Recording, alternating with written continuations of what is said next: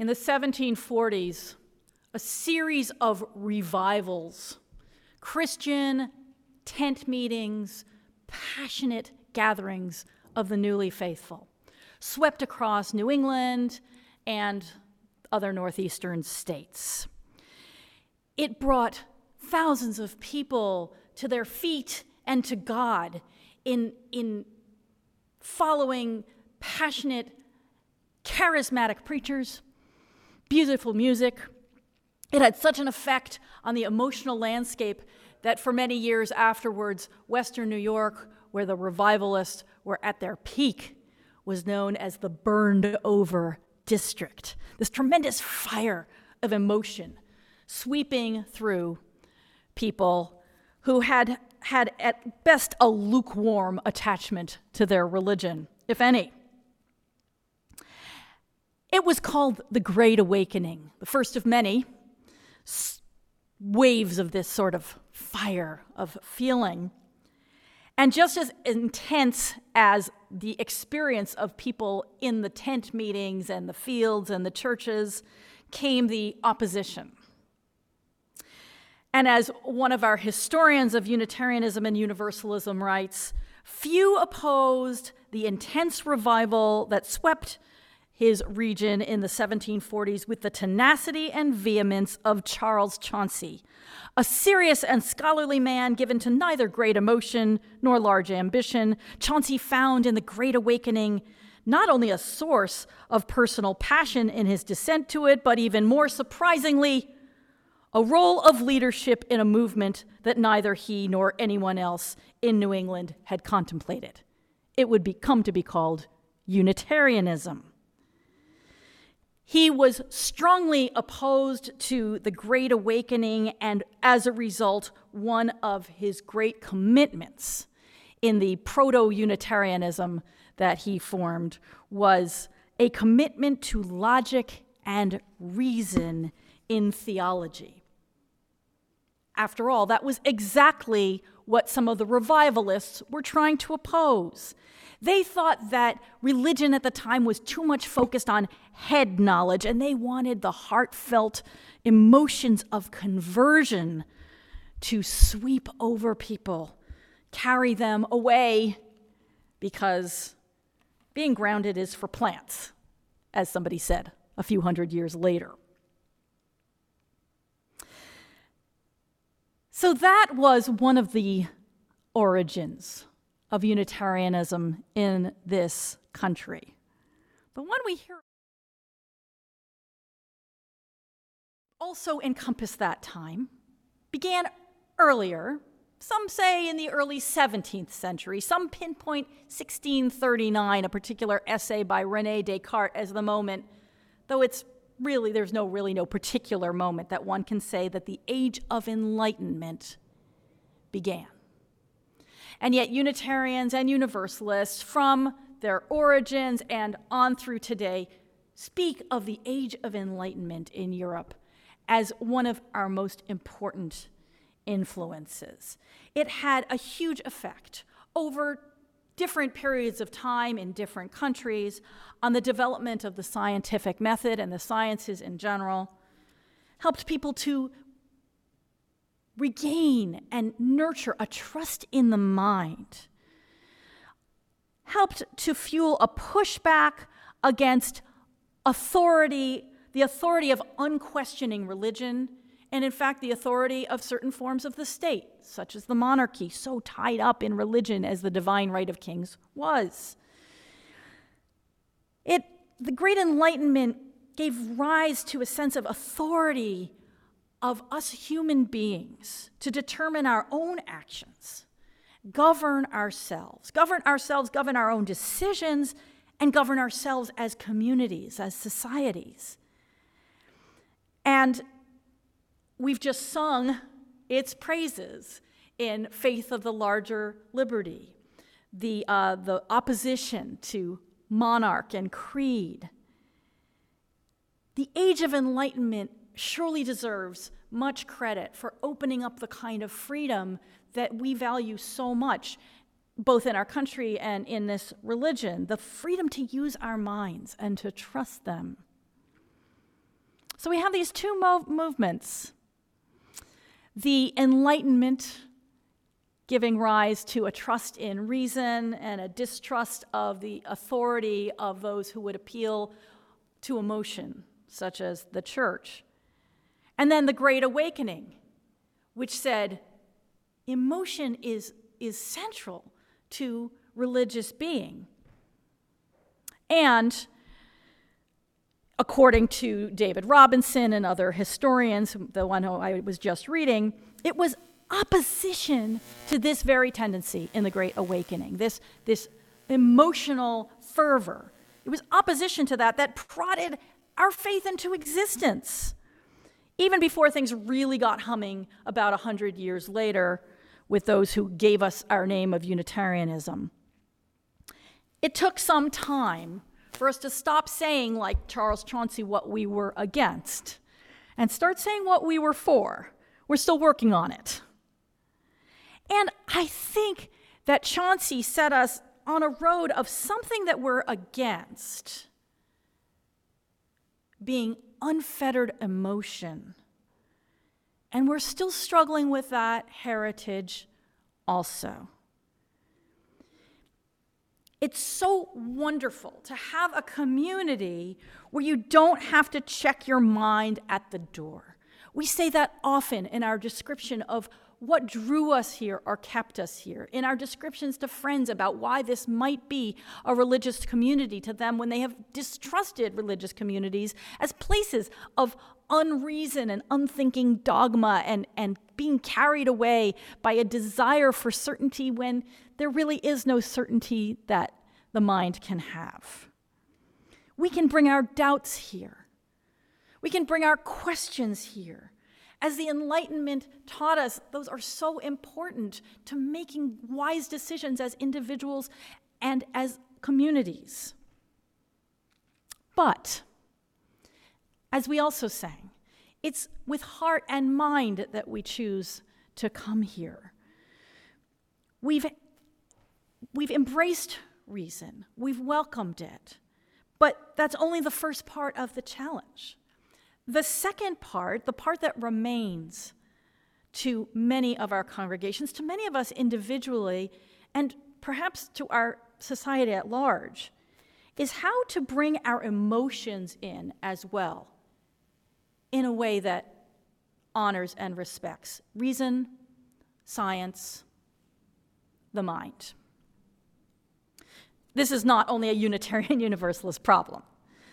It is the human condition, really, and people have written for as long as there has been writing about the sense of having, having what we may call heart and mind, uh, emotion and reason, being split between different sorts of impulses that really can war with one another, so that we, our desires tell us to do one thing and our reason another. Maybe it's particularly a problem in Western European inflected culture, and we could learn a lot from others.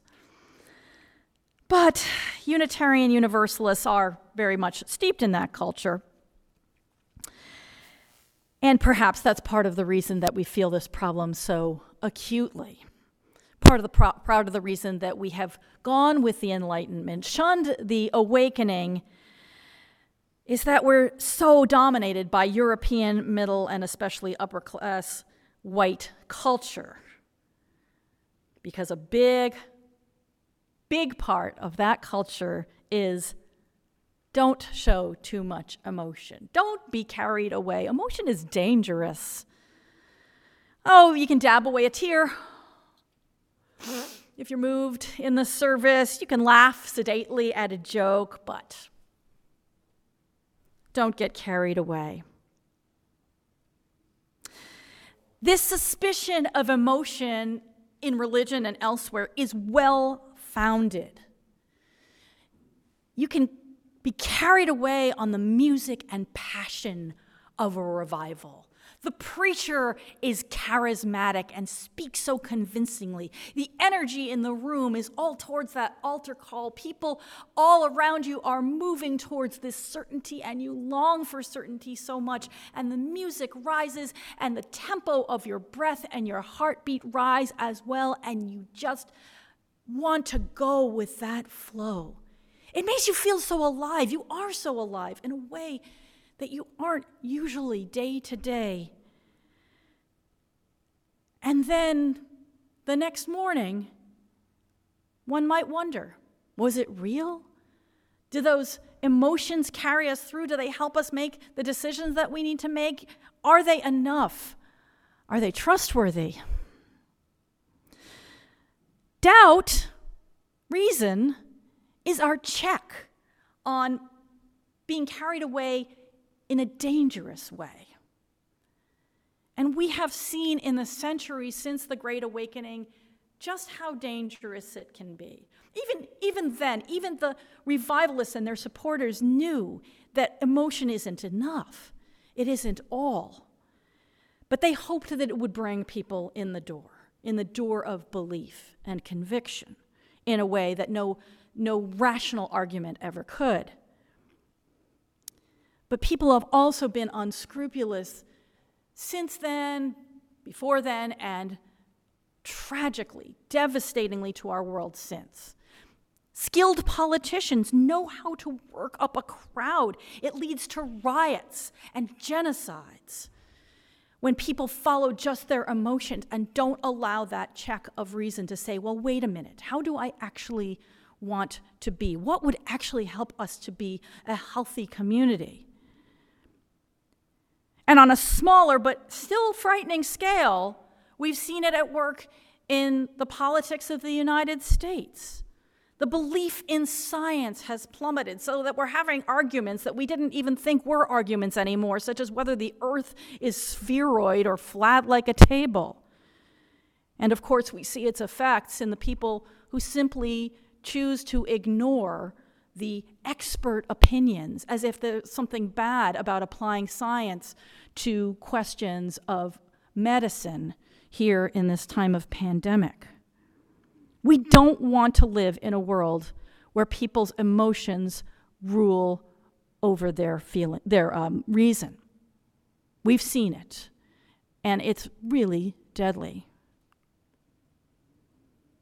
And yet, the old either or doesn't serve us very well. The clinging only to reason at the cost of emotion doesn't serve us well. That quote about letting ourselves getting carried away, that came uh, my way from an essay by Daroe Farrer, who is a um, music director up in of a Unitarian Universalist congregation uh, north of here he talked about going to, uh, to a concert of uh, Tank and the Bangas and how it was hard for him to allow himself to be carried away by the music. He was trying to be staid, he was trying to be in keeping with the dominant culture, the culture that he serves in that congregation, and the culture which his own subculture of African Americans has said, you know, don't let your color show too much, don't get carried away or you won't be able to succeed in that dominant culture. You won't be taken seriously. You won't be respected. He felt it even in a concert. Even though he's a musician and is all about helping to carry people into heights of emotion through music. He was trying to get not too far out there, and he said, at the, that moment, the lead singer spoke, and it felt like the words were directed right at him. You gotta let yourself get carried away. Being grounded is for plants. Now, being grounded is a fine thing, but not if we never let ourselves get carried away.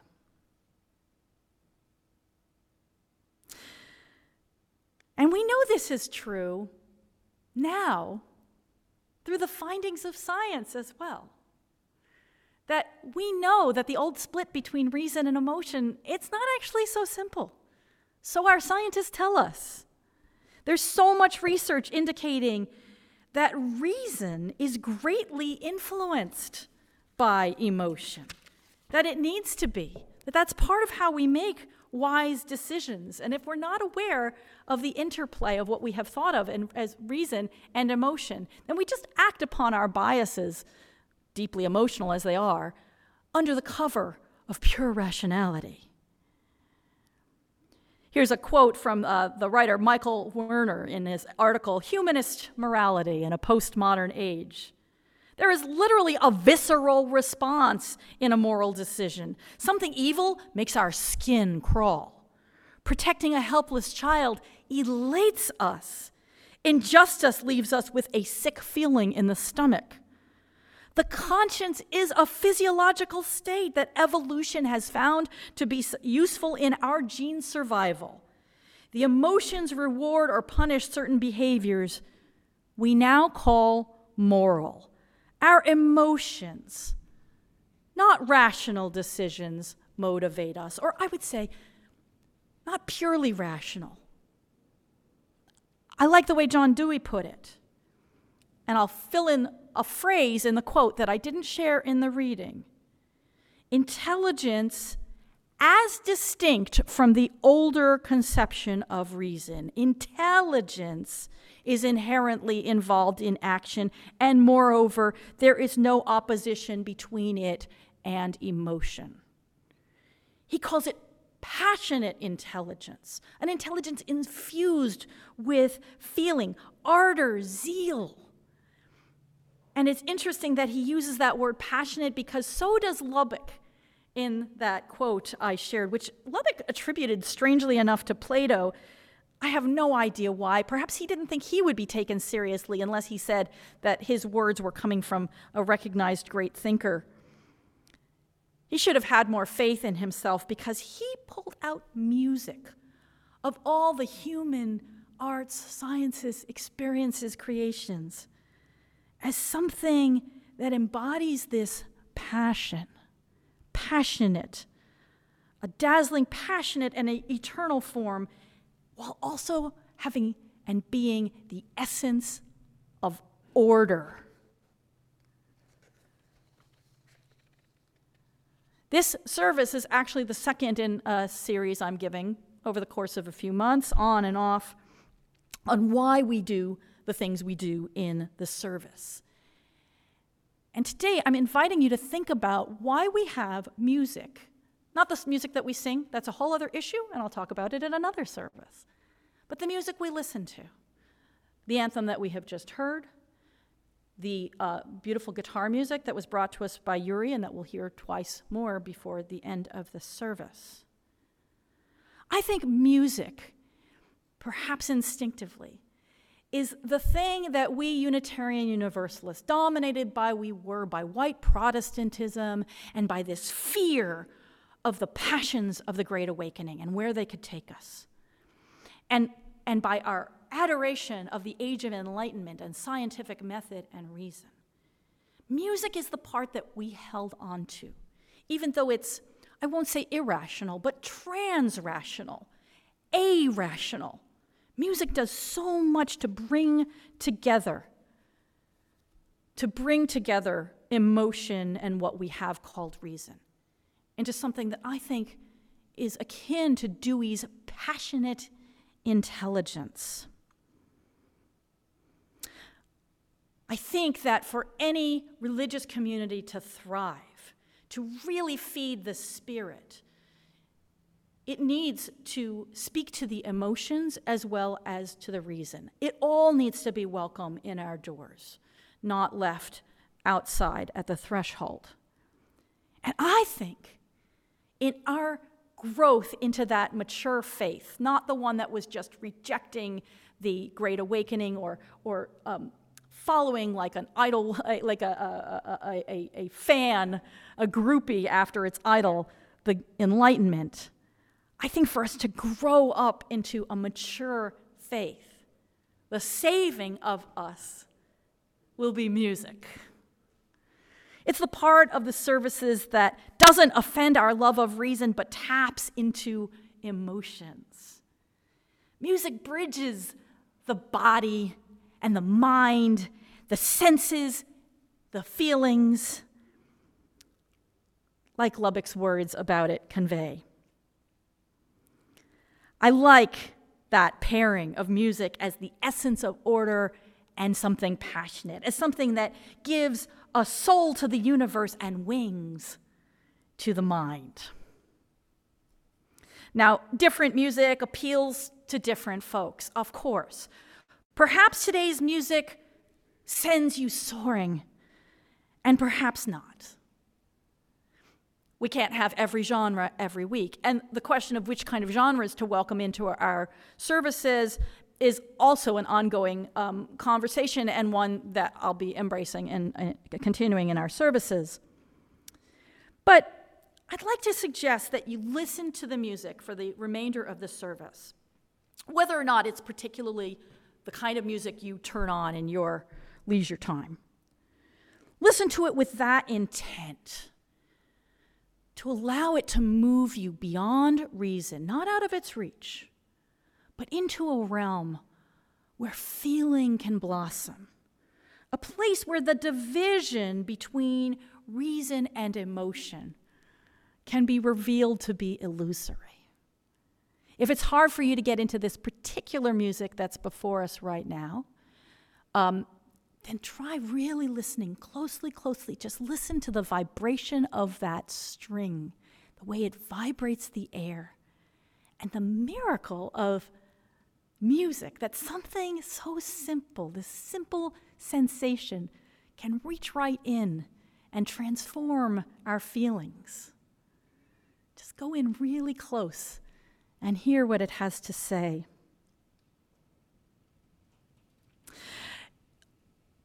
You know, I think of this great awakening passion, kind of like it sounds when people describe it, it sounds like the first rush of being in love. Ah, when you're in love and, and you, you don't even tend your health, you don't eat or sleep properly, your being is overcome by this passion. You don't make very good decisions.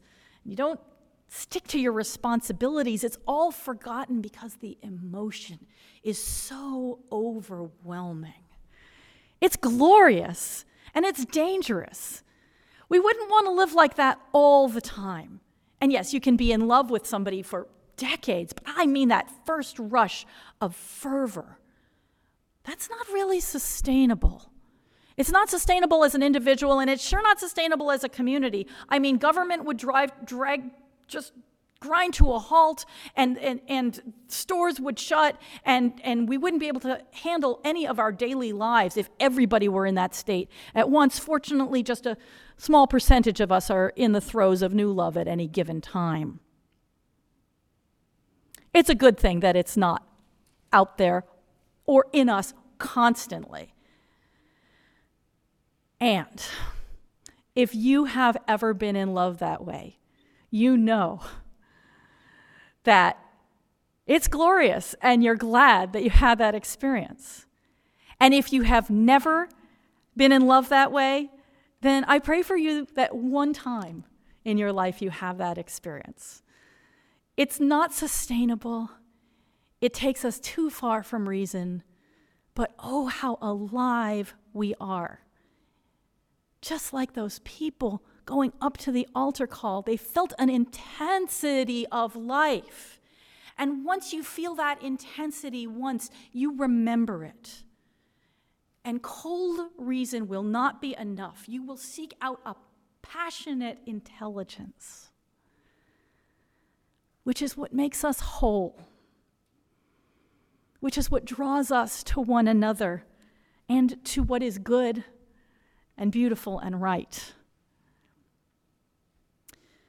So let's see if we can follow the music into that place of passion. Passion, which means feeling and also suffering. It's complicated, it's dangerous. But we can't shut it out of our lives or our congregations or our, our civic structures entirely because it's what makes us fully alive, heart and mind. Faith of the larger liberty, source of the light expanding, as those beautiful words from Vincent Silliman came to us. A larger liberty, not just of the mind, but of the whole being. That's why we have our music, I think. Because music is not of the mind, it's made by the mind, it's ordered like reason and dependent on order, whether it's from Domenico Scarlatti or Tank and the Bangas. It's based in order and it speaks to the feelings, to the spirit, to the soul, to the body, to the depths of us. So let us listen to our music in the rest of the service as a spiritual practice, something that invites us to get a little carried away, to not be afraid that we will not be grounded again. We are grounded here in the music itself and it will allow us to soar.